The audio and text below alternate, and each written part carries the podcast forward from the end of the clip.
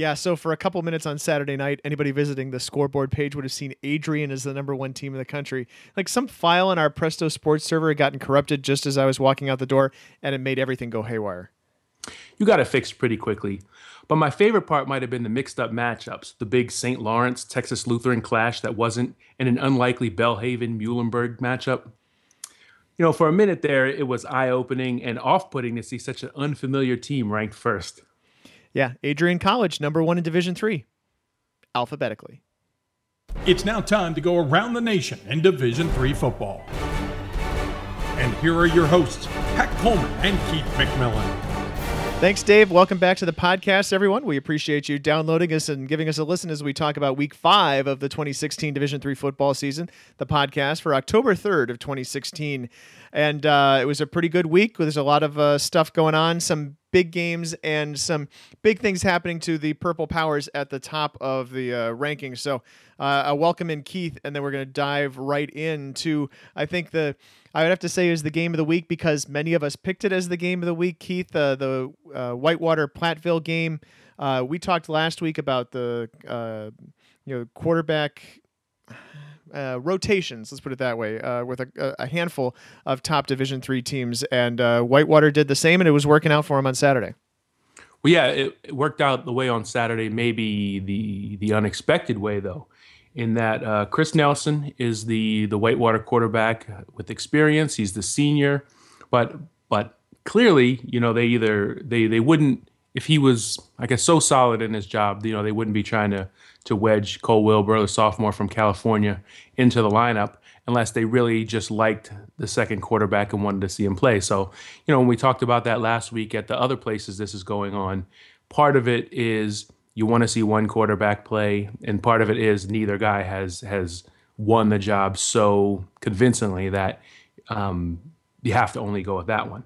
But the way it looked on Saturday, I thought uh, you know Cole Wilbur led the Warhawks on three of their scoring drives. On his first three possessions, he led them to the game-winning touchdown in in crunch time, and uh, it may eventually become Cole Wilbur's job he looked pretty good, uh, at least what I was able to see on video. I look forward to uh, seeing him in person on Saturday. I'm, I'm going to go down to Whitewater for uh, their game at home against Oshkosh. Um, let's see. Uh, key point in the game at the end. Uh, Whitewater kicks a field goal to go up six with 2.42 to go. Tom Kelly, that's the Platteville quarterback, hit a couple of deep balls to get into Warhawk territory, but then uh, Pioneers are called for a hold. Uh, Kelly fumbles the ball, loses 19 yards, and then throws an interception on third and 27 to uh, seal that game up. But uh, you know, for the last couple years, Keith, this is a game that Whitewater had won two times in a row, 17-7. Uh, this was a game that was much closer. It was a uh, it was a tie game in the fourth quarter. Yeah, and we've seen this happen in in different conferences where a team that's sort of up and coming is trying to trying to break through, trying to get over the hump. Uh, one that comes to mind is St. Lawrence and Hobart, where Hobart dominated the Liberty League for years, and St. Lawrence tried and tried and tried to break through. I know there were other cases where the team never actually broke through, and in this case, uh, this was a, a, big opportunity for for Wisconsin Platteville to to finally get you know get that breakthrough moment um, and and to do it against uh, Whitewater which is you know not only a six-time national champion but ranked in the in the top five this season. Platteville had crept up into the top ten, but you still need to see them do it uh, against a Whitewater, against Oshkosh, and uh, you know for for portions of that game on Saturday, not only were they in the lead, but they were uh, you know going back and forth with Whitewater, and, and really up until those those final moments, they they took care of the ball, didn't have turnovers until uh, until the very end there. And uh, you know they didn't have any any sort of running game to speak of. They finished with uh, 15 yards, negative 15 yards rushing on 18 carries. Although we can't say it, it hurt them all that much because they passed for 435 yards. Kelly was sacked six times, which was a huge part of the the defensive effort for Whitewater. And uh, you know, even without the sack yardage, they would have only run for 21 yards on 12 carries. So very one-dimensional performance, but it was almost enough to get it done. Well, Emendorfer's been pretty open over the course of uh, however long that they've been good. Now is that maybe five, six years, something like that. That uh, they're pretty happy being one dimensional, and that one dimension's been pretty good for them.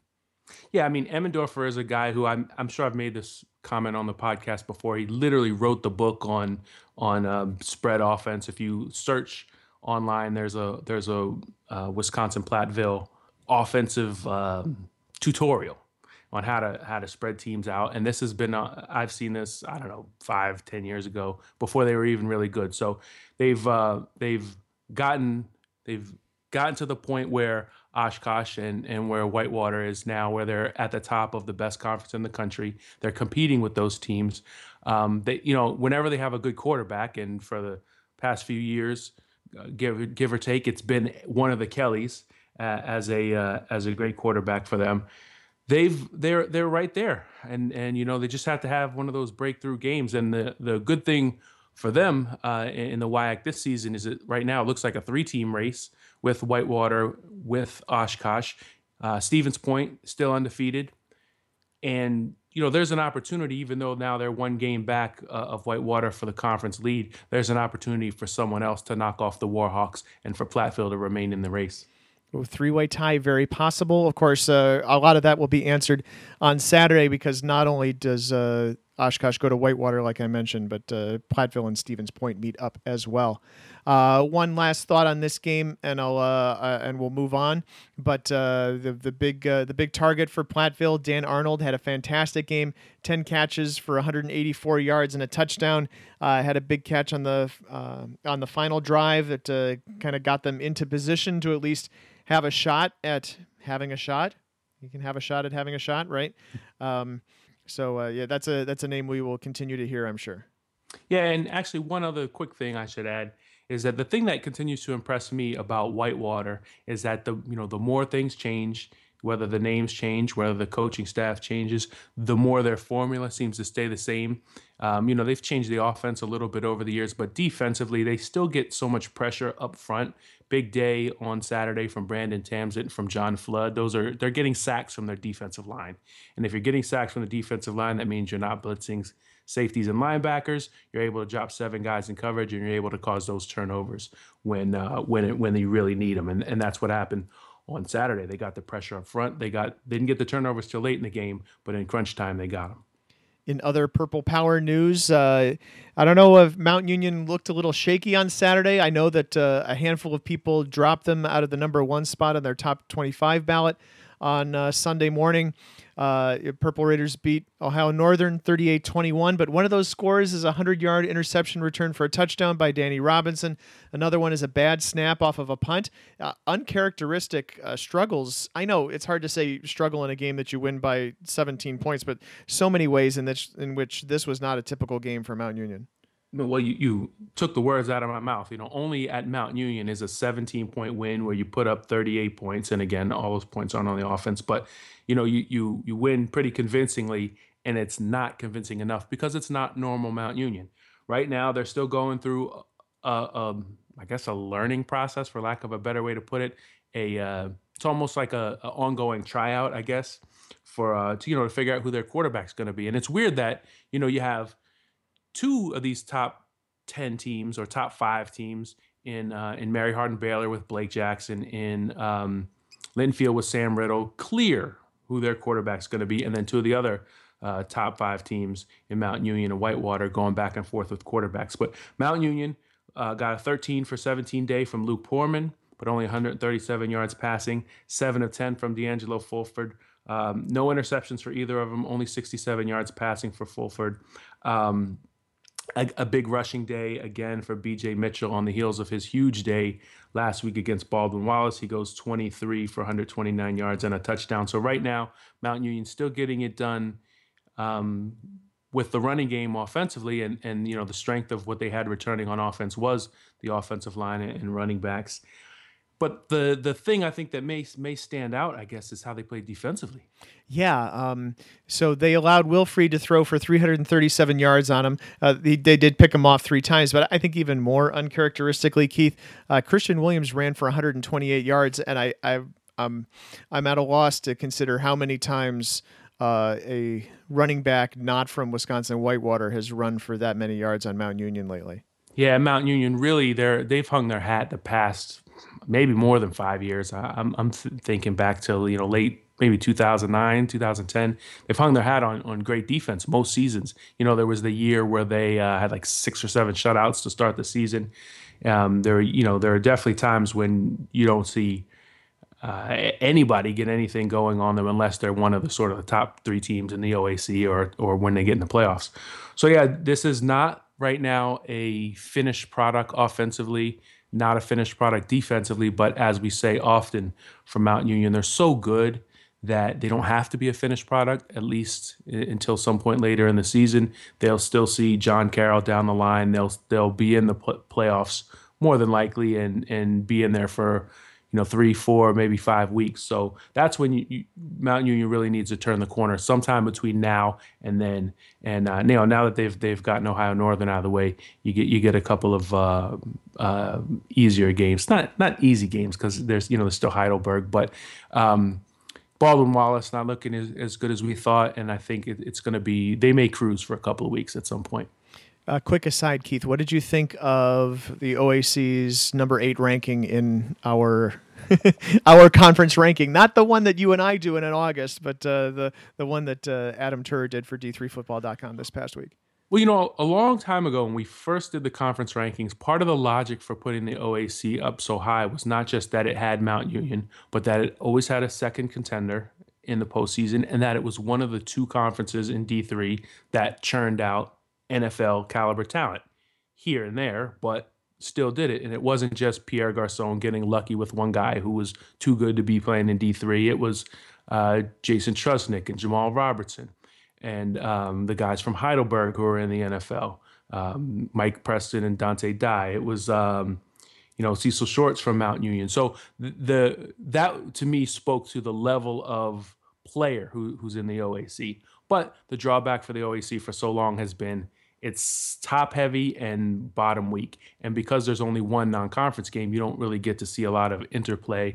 You don't really know how good uh, a Muskingum would be if, if it was in the you know the Heartland or the MIAA. So that's that's been the drawback, and, and one of the reasons that the Empire Eight, the MIAC, the WIAC have risen to the top and stay there is because those leagues, those conferences, and in some years the CCIW too, those conferences are so deep you know, there's yeah. five, six, seven, some years, you know, eight really good teams, or at least teams that would that would do well in uh, in conference play. So I think oh, eight is low, probably the lowest we've ever seen the OAC, but um, it's more a function of, I guess, where they are this year, but also a function of other other conferences just having more depth.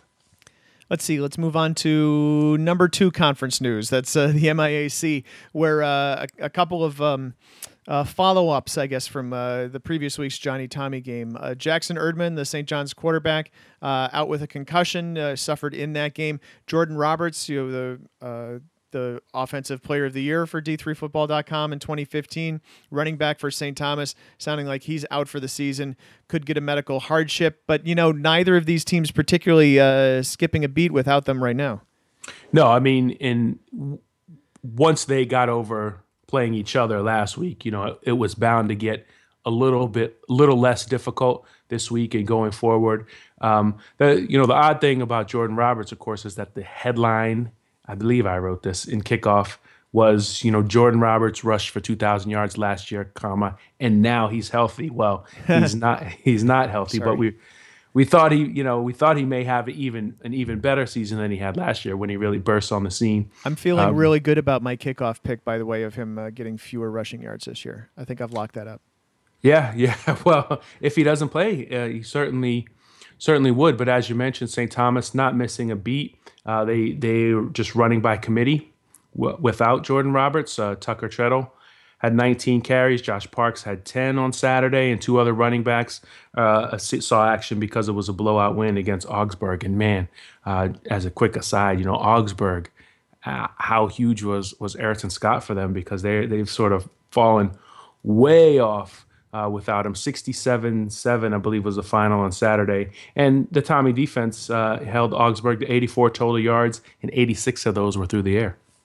Yeah, uh, I love saying stuff like that because that means that uh, yes, that's negative two yards rushing. Uh, on the other side uh, at St. John's, so uh, Ben Alvord got the start at quarterback for the Johnnies, and he was 15 to 17 for 211 yards and three scores as they beat Bethel 42 27. And even that score is a little misleading because uh, Bethel scored twice in the final four minutes to cut down that final margin. Yeah, it's just surprising how, how far Bethel's fallen because their their talent level's still there. You watch it. Um, there there are points during a game where you see you know a, Bridgeport um, Tussler have a great play in the open field or run somebody over or something like that, and and you wonder why Bethel doesn't do it more consistently. But uh, they do. They have a pretty tough schedule to start the season in, in St. John's. You know, even without Jackson Erdman looking really sharp this season. Let's move on and talk about uh, conference number six, perhaps. That's the New Jersey Athletic Conference. Uh, a, a, conference that is so, I don't know if topsy turvy is the right word, but it's been a little bit unpredictable. Uh, it was so unpredictable that we decided to try to predict it in quick hits on Friday. And uh, let's just uh, take a look at how that went down on Saturday. So Rowan goes from losing to Montclair State last week to beating Christopher Newport this week. and then Montclair State goes on to lose at William Paterson. Um, but that Rowan CNU game, really an old fashioned kind of grinded out game. Uh, neither team rushed for even as many as three yards a carry. And Keith, you had your eye on this game early, uh, the one that uh, Rowan won 10 to 7. What struck you? What were you seeing there? Well, the two things. One, you mentioned it, it's just, it was just the type of weather that um, that suited the kind of game that Rowan plays. So those are the two things: the weather.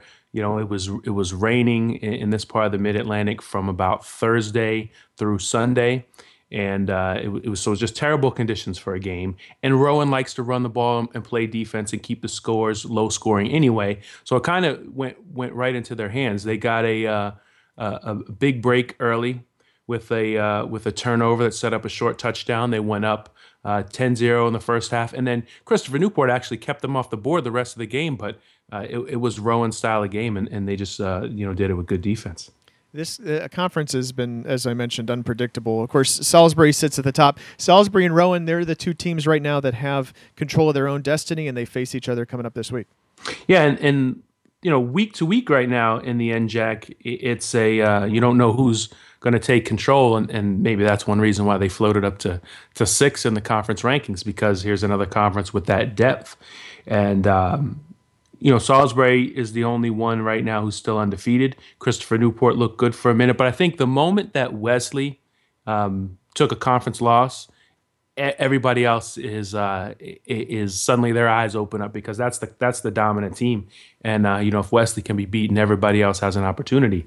Now Salisbury from having been in the Empire 8 before coming to the NJAC. They're used to this. You know, Sherman Wood's been doing this for 10, 12 years or however long it's been, um, you know, going week in and week out, having tough game every week. So uh, Salisbury is used to having it to, you know, go from playing a tough game one week to turning around and now having to play Rowan.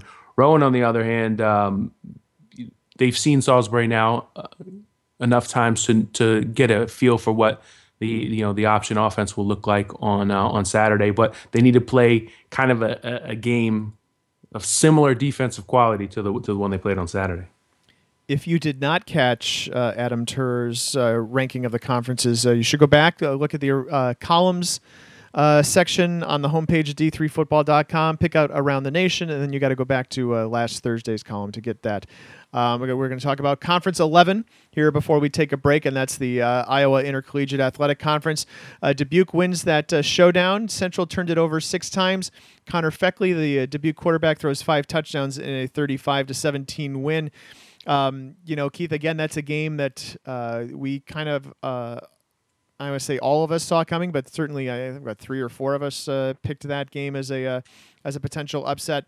I know what I was looking at was you know just the fact that uh, some of the teams that Central had beaten early on in order to achieve that ranking had kind of slipped back, or maybe we just didn't have enough information to really think that Whitworth uh, win was as important as it was. And I, I felt like uh, Dubuque was a, a, you know was a, a team in position to make that ranking look a little foolish. Well, you know, part of the reason why we were able to pick that one is because Central was ranked 24th and, and Dubuque was just outside that in the in the also receiving vote. So when you're yeah. looking for an upset and and all the other upsets are sort of they either fit other categories in quick hits or they were just too obvious, you know, Platteville, maybe beating Whitewater. It would be a huge upset, but on, on one hand, you know, they're both in the top 10. It's not that big of an upset. So one of the reasons we were able to, to pick that is because Central was ranked, Dubuque wasn't. We figured Dubuque was probably right there with Central, but it turned out they were more than right there with them. They were, they were, you know, head and shoulders better in, in the 35-17 win. Uh, Blaze Barista filed that away for the all-name team at the end of the season. Uh, he had two interceptions for Dubuque and uh, also a fumble recovery. Yeah, I just think that uh, Dubuque is the program that's had a little more sustained success recently. Which you know, if you had, uh, if you pulled 2006 Pat Coleman out and set him here to listen to this podcast, he would go, "What the heck are you talking about?" Central was the team back in 2006. Dubuque was barely on the radar. Um, so Dubuque gets an early leg up in that conference race, but we can't ignore Coe either, as they're off to a five and zero start. And we'll talk about uh, Coe a little bit more in just a moment. But I'd like to take this time to mention that the Around the Nation podcast, currently sponsored by nobody, uh, you could be reaching an audience full of decision makers in Division three football, coaches who need new equipment, who can influence or drive decisions to purchase helmets, replace turf, all sorts of things by sponsoring the Around the Nation podcast. Keith and I would be waxing poetic about your product right here before we went to break. So think about it and drop me an email at pat.coleman at d3sports.com. We had 950 listeners on our podcast this past week. Thank you, by the way, to the 950 of you. That's the most uh, for a single week podcast so far this season. So that's an opportunity that uh, you are missing out on by not sponsoring us. So, you know, sponsor us. Think about it. A, a, a turf field, uh, what these days runs for, you know, somewhere in the high six figures. Um, it doesn't cost anywhere near that much to uh, sponsor this podcast. So, so you're saying they, they make their money back on one sale? I'm pretty sure. All right. Make years worth of money back on one sale. Moving on to game balls, uh, and I'm going to give my game ball to Heitland from Coe. That means I'm giving out two of them because uh, one goes to Trevor. He's a senior running back who went for 204 yards and a touchdown in the 37 34 win versus Wartburg, while his brother, Drew, a junior defensive lineman, had six quarterback hurries, which, by the way, a stat under tracked in Division Three. That's in the stat program. Go ahead and use it, everybody. So uh, Coe is 5 0 in its first season under head coach Tyler Staker. He's the one who took over from his father, Steve Staker, this past offseason. And uh, Steve remains on staff as an assistant coach. And I'm, I'm guessing they're having a little bit of fun in Cedar Rapids right now because they're going really well. My game ball goes to Denison safety Andrew Baird, who had 25 tackles, 9 solo, and 16 assists against Ohio Wesleyan. Now, tackle stats are known to be unreliable, he was, but he was only credited with six stops two weeks ago. 25 tackles is a nice day's work. Just to put that in perspective, I played free safety and had 41 tackles once in a season. Baird has had 39 in the past two games. Uh, you know, some safeties are ball hawks, some are tacklers, and some can do both. Baird's team is off to a 4 0 start, so why don't, we, why don't we give the Big Red some love? At 5'10, 188, Baird fits the D3 profile of a guy who isn't who maybe isn't the most physically gifted, but who uses what gifts he has with smarts and love for the game. Denison and Ohio Wesleyan played for the 108th time on Saturday, and it's not a nationally significant rivalry or even the most well known in the North Coast Athletic Conference, but it is a big deal to players on both campuses. Denison seniors, Baird included, will get to graduate with the satisfaction of having beaten the battling Bishops four times. Now, Denison's been knocking on the door of being a nationally significant program the past couple seasons with six wins and seven wins. In the same way, Westminster of Pennsylvania got its chance to make D3 take notice on Saturday. Now, they didn't come through with a 45 35 loss to Thomas More. Denison gets a similar shot in a couple weeks at home under the lights against Wittenberg. I like that game ball. That's uh, that might be my favorite Keith McMillan game ball. Um, wow, well done. Um, I also did not read that uh, part of the rundown before you started going uh, running it down, so uh, I was uh, impressed. I got to move on. sorry about that. Not to derail my own podcast. Let's see. Uh, teams on the rise in the poll. Um, well, how about Wisconsin Platteville? That surprised a lot of people. But, uh, you know, our voters have a fairly steady history of moving teams up after close losses to really good teams. Uh, just last year, for example, happened with North Central lost by one point at home to Wesley. They moved up from 22 21. Uh, last year, when Platteville lost to Whitewater by 10 points, they moved up from 14 to 12. But, you know, generally, our voters would look at an outcome like this uh, the number two team winning by six points at number eight and think, all right, we were pretty much on the ball here. If it wasn't broke, they generally don't try to fix it. Um, no, this podcast is going to drop before we get to see the AFCA top 25. That's uh, uh, otherwise referred to as the coaches poll. Uh, but I'm willing to bet. Uh, I'm not willing to bet actual money, so you can relax, NCAA folks. Uh, but I'm willing to bet that Platteville drops two or three spots in that poll, just kind of based on how these teams got uh, treated last year. Not every loss is a bad loss, people.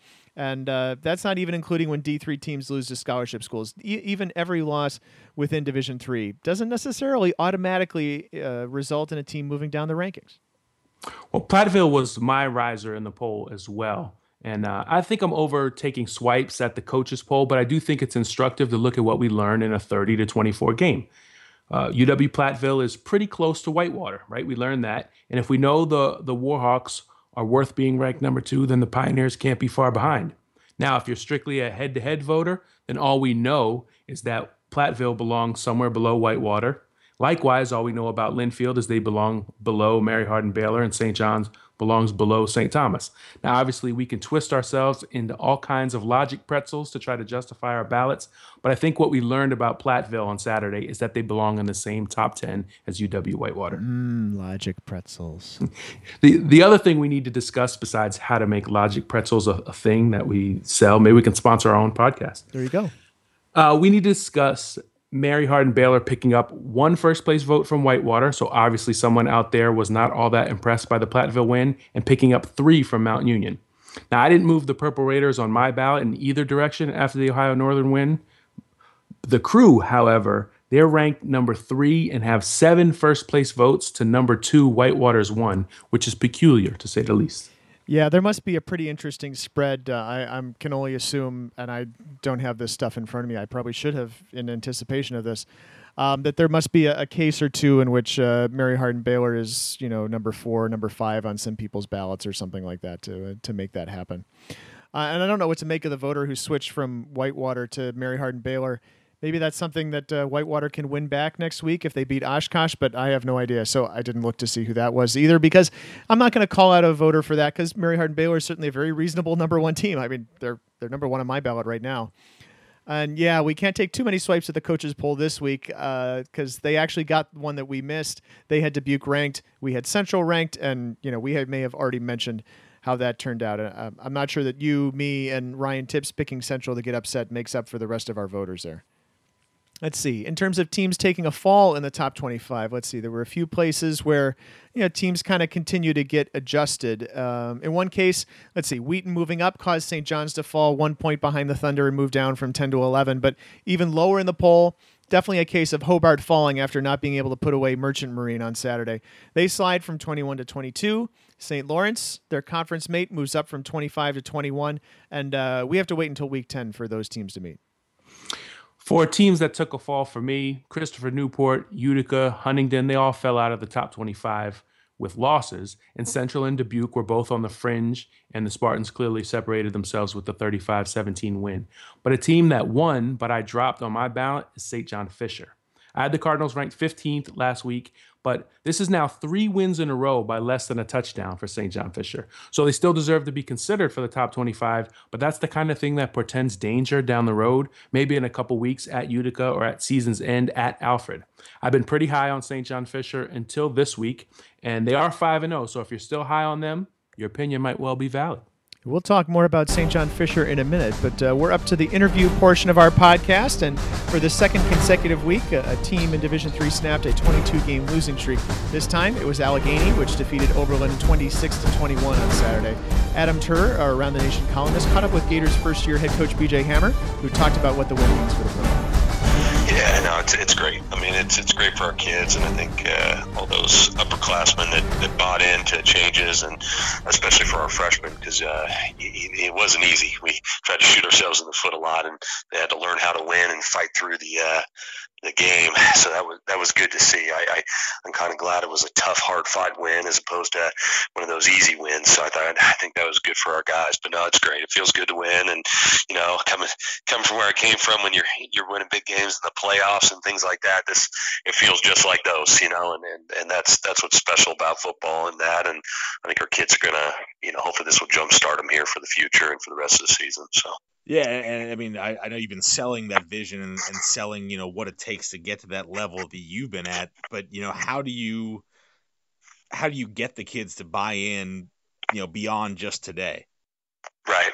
Yeah. No, I, I think it's just it's a it's a process. Everything we've been doing since I got there, and, and I think the big thing that Allegheny's been behind on is the strength and conditioning, off season off season buy-in stuff with all the all the weights you got to lift, all the running you got to do, all the stuff you need to do when it's not football season, and they they understand that. I think they they want that, and I mean, we're young. Shoot, today we started uh, 17 freshmen and sophomores in our first 22. That's not including the special team guys. So, I, I, and I think when you're young like that, they just they want to buy in, they want to believe, and that's good. I mean, they're they're doing that. Our young guys are, and like I said, the upperclassmen that are still with us, they those guys really have done that, and they they deserve to win more than anybody. And what was the reaction like, especially from those upperclassmen? You know, what what, what did you see in, in their faces? Well, they were jacked. I mean, John McFarland, who had a huge third down catch. I mean, he's from he's from California, actually, where I used to be coaching. Right down there, we were neighbors when he was younger, a little as a little kid. But uh, his entire family was in from California, so I know he was excited. Obviously, to, to play the way he did with his family there. And then uh, John Nigro, who's our backup quarterback, had a huge, uh, did a great job holding on a field goal. We had kind of a loose snap, and he did a great job getting it back in place so our kicker could get. So it was a big play in the game. And you know, just seeing those guys who haven't won a lot, you know, it, it makes really happy seeing them and a few of the others that are seniors and, and have worked hard and gone through, like I said, gone through the changes and have done a good job in the leadership role with our young guys and being, being good, good influences. So they, they deserve it more than anybody. One thing Coach Hammer said that that stood out to me is uh, about the the upperclassmen who stick with a program that's frankly a you know a, a bad program, and you know when a new coaching staff comes in, they they don't necessarily sweep out the the bad players, but look, um, or not the bad players, but players are going to drop out from a program that you know you're not winning, um, and then staffs change. So you have you, now the coach that recruited you to that school is, is no longer part of the staff, and the guys who stay through that transition, I think, are some of the most honorable, I guess, for lack of a better term, in uh, in D three. It reminds me, uh, listening to Coach Hammer talk, it reminded me of two around the nations that I wrote over the years. Gosh, maybe 10, 12 years ago. Talk. One was talking to G.A. Mangus uh, at Delaware Valley when he, when he came through and turned that program around. And that program has remained a top 25, top 50 caliber program ever, even though he's been gone in, in coaching in Division One for a long time. Um, one of the things that they did was they just, you know, they, they got rid of uh, so many upperclassmen because they had I mean, this is not his words. This is my words. They had the the kind of losing stink on them, which is they, you know, you just get in bad habits. You get used to losing. Um, you know, you know, you, you haven't been kind of coached in in a, a year round positive attitude. You guys are working out, all this stuff. It, you know, it, it's a year round thing, and and if you don't have the leaders at the top of your program, it's hard to bring new freshmen into the program and have them. Uh, molded into the type of player that you want to have. So, um, we, what GA was talking about, if I remember correctly, ten years ago, was just kind of clearing out so many of these the the older guys who had bad attitudes. And then I remember Matt Land at Trine talking about his uh, philosophy for for starting from scratch or turning over a new program, which was load up the defense. So you could keep scores down, you could keep games close, and you could create the perception of a turnaround when even when you didn't really have the talent yet to to be good enough on both sides of the ball. But by putting all your talent on defense, you kept you know the games looked a lot closer than they really would would be because he didn't have the talent on offense. And so, you know, those are those are a couple of things that when you have a turnaround going on, um, the, the you know those are like two of the philosophies I guess that I remember learning over the years. And I think you, we just have to tip our hats to the uh, to the older guys who stay in a program like Allegheny, which had lost 22 straight games and had, had just gone from this national championship program in the 90s to to a, a 0 and 10 year after year program, and uh, and, and Coach Hammer's starting to turn that around. And and there are a couple of guys, even during a turnaround, uh, who who have the attitude and stay, and those guys deserve to win as much as anyone else. Yeah, I know when I'm doing kickoff uh, interviews every year, I'm talking with coaches about uh, kids moving from one side of the ball to the other. Um, you know, when uh, especially when a, a, kid's coming in as a freshman, you know, you have a lot of options for where to put them. So when you're talking about loading up the defense, what you're saying is, you know, some of those guys who are tweeners who could play on either side of the ball, uh, you want to put more of them on the defensive side to kind of keep games manageable. Yeah, and that's just one philosophy. That's not every coach's philosophy, but I remember hearing that from from Trine and thinking, wow, that's pretty that's pretty clever because uh, yeah, you're you're to have kids who are either a wide receiver or a defensive back, or either a fullback or or a, or you know a running back or a linebacker. Guys who are offensive line, defensive line, and you put uh, all your best athletes on defense, and you you again that you you may not win that many games, but you create the perception that we're so close to this turnaround, and you get the kids to buy in, and by getting the players to buy in, you know that that kind of fosters the atmosphere that you need to have a good off season to bring in the next wave of recruits and actually build the program. Well, I don't know when Allegheny gets uh, gets another win, but uh, certainly good for them to get that uh, losing streak off of their back. Um, moving on to off the beaten path highlights, I'm going to go uh, with St. John Fisher beating Buffalo State with its backup quarterback. Uh, as you know, reliable injury information is hard to come by, maybe sometimes even impossible in Division Three. So what we have is not super confirmed, shall we say? But it sounds like uh, Matt Nathan has injured his hand and he's out for a couple weeks. That's the starting, the number one quarterback for the Cardinals. Uh, meanwhile, freshman Colin Fiutko got his first start and did all right for himself. He completed 15 to 22 for 209 yards and three scores in that win on Saturday. So St. John Fisher has to get by Morrisville. Uh, then they have Utica, uh, and that's still a, a, a, stern test, even with Utica's loss this week. And then they have a bye week, and maybe by that time uh, we'll see uh, if we know a little bit more about what the quarterback situation looks like there. Yeah, for my off the beaten path highlight, we could stay in New York for a 50 to 47 game, but I'll save that for stat of the week. There was a 60 to 47 game between East Texas Baptist and Belhaven. Uh, obligatory Little 12 reference goes here. but uh, but that wasn't even the day's most high scoring game. Averett and LaGrange put up a whopping 127 points in a four overtime thriller that needed a score by each team in the final minute 24 to send it to overtime, tied at 48. They traded touchdowns in the first two overtimes. Then Averett freshman Cole Westbury misses wide left from 42. Oh no. He's the GOAT, right? Yep. But the Cougars defense, after having given up 62 points already, seizes the day. Seth Brendel intercepts LaGrange quarterback Connor Blair to bail out Westbury and send it to a fourth overtime. And Octavius Ross intercepts Blair again on LaGrange's next possession. Averett at this point has gained 618 yards, but in the fourth overtime, they can only manage six more. So it trots out Westbury, the kicker who'd missed from 42, to win it from 36. And it wouldn't be the off the beaten path highlight if he didn't come through. Keith, uh, would uh, a 42 yard field goal attempt in overtime? You know what that always says to me is team we goes gained no yards. That's right. Team goes three and out, and you send the kicker out to try to salvage something out of it.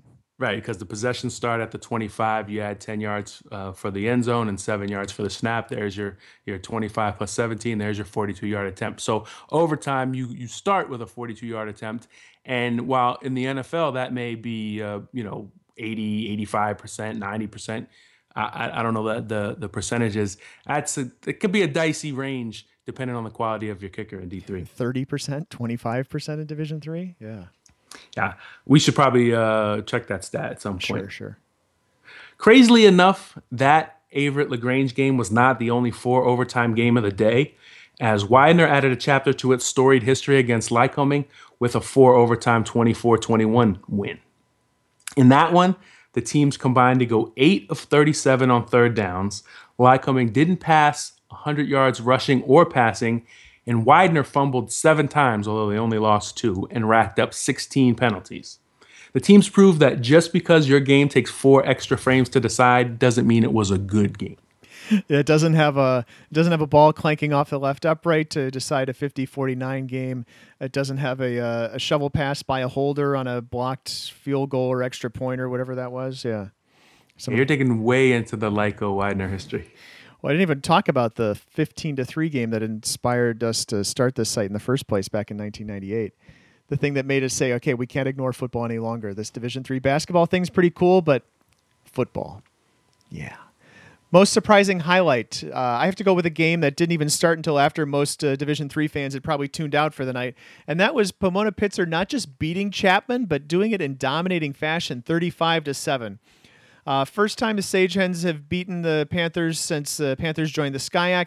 Uh, in fact, uh, they last beat them in 2005, and that was the only win since Chapman restarted football in 1994. And really, if if you're in an NCAA tournament pool with someone who picks games based on the ferocity of the mascot, you would never have picked a chicken over a wild cat. And yeah, stop calling me Indianapolis. I'm not endorsing NCAA pools either. There's no gambling here in the course of this podcast, um, except maybe trying to reach the one hour limit.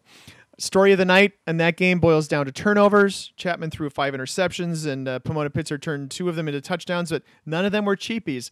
Sage Hens had two 80 yard drives, and all of their scoring drives in that win were 56 yards or longer. Today I learned that although a wolverine is not a wolf, a sage hen is in fact a chicken. It is indeed. My most surprising result uh, goes to Marietta, which got its first win of the season and first against an OAC team other than Wilmington or Muskingum since 2011 by breaking a 56 all tie on a 14 play game winning drive against Baldwin Wallace.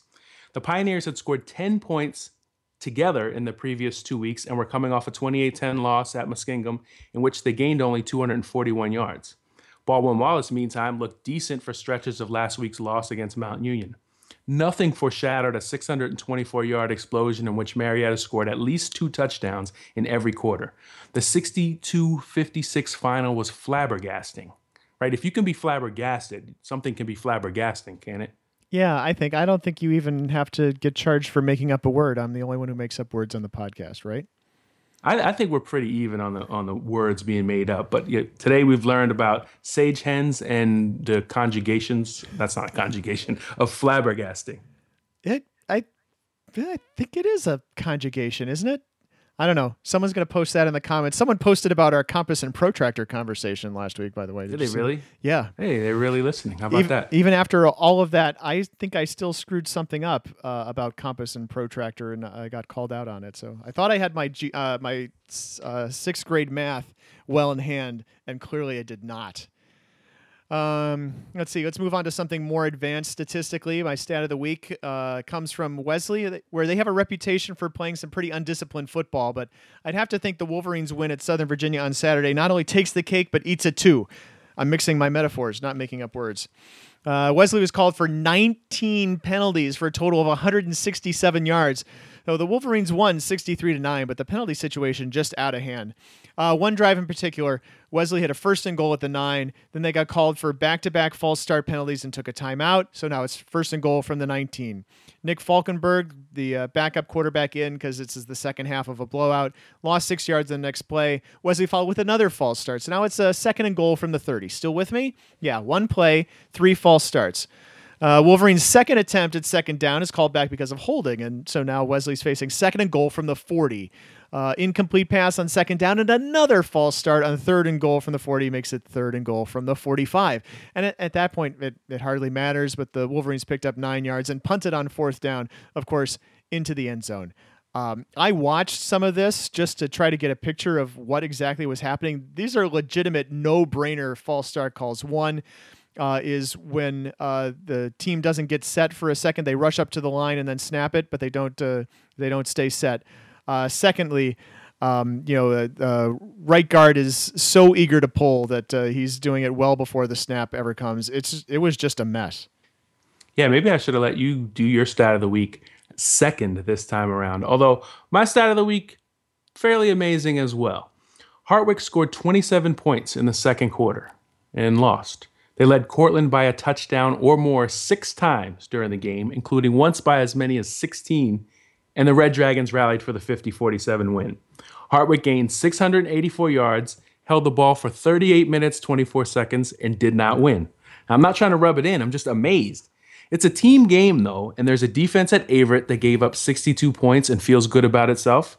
And there's one at Christopher Newport, which held Rowan at 10 points and 256 yards and took the longest somber bus trip back to Newport News. It's like five and a half or six hours, and uh, all through the night because that's a that was an evening game. That was probably not very fun for the captains. Uh, let's take a look at our predictions from last week coming out of quick hits. Um, let's see. Uh, we're going to start with the bad ones. I always get to talk about the bad ones. Uh, I'm often in the bad ones. Uh, the last couple weeks, anyway. I, for example, I picked Rhodes and Sewanee. You know, that's the battle for the Orgill Cup or Orgil Cup. I don't even know how to pronounce it. Um, as a rivalry that would get new life this season. And uh, I'm not sure if uh, a 15 point game qualifies. Uh, Rhodes won that one 36 21. Uh, Frank Rossi picked Whitewater and Platteville as a competitive rivalry that would go off the rails. Um, it did not work out. And as a group, we were kind of 50 50 as to who would make a statement in the end, Jack. I missed on Kean, uh, Adam, and Ray Biggs, who was our guest prognosticator, picked Christopher Newport. Um, and they neither of those teams made a positive statement, at least in the end, Jack. Yeah, well, sorry to hear about the worst predictions from Quick Hits, but if it makes you feel any better, we had some good predictions as well. Four of us, present company included, picked Central as the most likely team to be upset. We know how that turned out. Biggs, uh, he picked Hobart, and was nearly the most prescient prognosticator of the day. Five of us correctly picked the 4 0 team that would lose. Trying to pick a once quality competitive rivalry that would go off the rails, I picked St. John's Bethel. I don't know if it went right off the rails, but 42 27. Pat, you hit on Bridgewater Hampden Sydney. That game certainly isn't what it used to be. Ray hit on RPI Rochester. And, you know, not quite sure what to make of uh, Franklin and Marshall beating Dickinson 20 to 10. So perhaps that's a push for Ryan and Adam. Sounds good. I'll, I'll take a push. Now, I, I did, pat, I'll pat myself on the back here. I did take Rowan over CNU in the NJAC. Ryan took Frostburg State over Kean. That's Ryan Tipps. Um, and Frank, well, Frank took the obvious pick of Wesley over Southern Virginia. Not sure that beating Southern Virginia 63 9 even counts as a statement, but we'll throw him a bone here. And all of us, on top of all that, picked close and or exciting games as the game of the week. So read quick hits on Friday. Yeah, I think you would have gotten a, a pretty good understanding uh, of where the uh, week was going to go if you were watching uh, and reading that on Friday mornings or Friday afternoons or Saturday mornings on your way to the game. Uh, we got out our request for a questions uh, from fans on Twitter a little earlier this time, so we did get uh, an actual response in time that we could use. Uh, and uh, at Nicholas A. Jones writes, How much better is the WIAC than all the other conferences? Doesn't even really seem close. And, and I feel the need to point out here that uh, Jones is a Mary Hardin Baylor fan, so it's not like he's just fishing for a compliment. Um, the, it does seem, Keith, that uh, at least right now, based on you know what the teams have done so far this year, and with non-conference play complete in the WIAC, this is maybe the best WIAC that I remember seeing. Yeah, and and this is the way I always explain it. And you know, don't stop me if if you've heard this before, Pat. Uh, Wisconsin, as a state, it has um, Wisconsin Madison, the big school, and that's pretty much it. There's no D. Uh, what are we calling it now? FCS. FCS yeah. There's no FCS presence. There's no Division two presence. So it's Madison, and the D3 schools. Now, there's a bunch of D2 schools in um, Minnesota and the Northern Sun Conference, and some re- pretty good ones actually. Uh, there's schools in North Dakota on the other on the other side that you know will probably recruit Wisconsin. Uh, oh, that's my my geography is a little off there, but um, it's all right. The basically Wisconsin. One of the reasons why the WIAC is so good is because anyone who doesn't go D1, or let's say anyone who doesn't go scholarship, who doesn't get get pulled over to Minnesota, doesn't get pulled into, um, you know, isn't good enough to, to get recruited to, to go somewhere in the Big Ten, a lot of those kids fall down to uh, to WIAC schools, and because they're state schools, they're affordable. Uh, they're fairly, I don't say easy to get into, but students can get into the to a lot of the schools, and so it's you know it has all the benefits. It could be great football, could be close to home, or you could be a couple hours from home but still in state. Uh, you can afford it. You can get in. You know what, what's not to like. Whereas you take a state like Pennsylvania, take a state like Virginia. Well, Pennsylvania has you know I don't know 15 or 20 D3 teams plus uh, 12 D2 teams. You know, the PSAC is, is huge. Virginia, a lot of kids that may be on the fence between being a really good D3 player or being a marginal one AA or a marginal FCS player, those guys end up at University of Richmond or James Madison or you know Old Dominion uh, if you're from Virginia. So I think one of the big reasons the WIAC is such a good conference, and uh, and this is you know that that's kind of an abstract thought, not even saying like oh well they're good because you know they, they beat the CCIW all the time. They're just good because any kid who's not scholarship level clearly often ends up in the WIAC. And it just, even though they have 100 man roster limits, the cream just rises to the top. And when you have a good coach and you can recruit whoever you want, you know, you're able to build good programs. Yeah, and those roster limits have been eased over the last couple years, although I don't have the details uh, in front of me. Um, I think one of the things that makes the WIAC and the state of Wisconsin different than a lot of other state school conferences in Division Three is you know the is what Keith mentioned about uh, the the gap between uh, the the Division One FBS school the in the you know in a BCS conference. Do we still call them BCS conferences? I think the word is Power Five now. Power Five conferences. Sorry about that.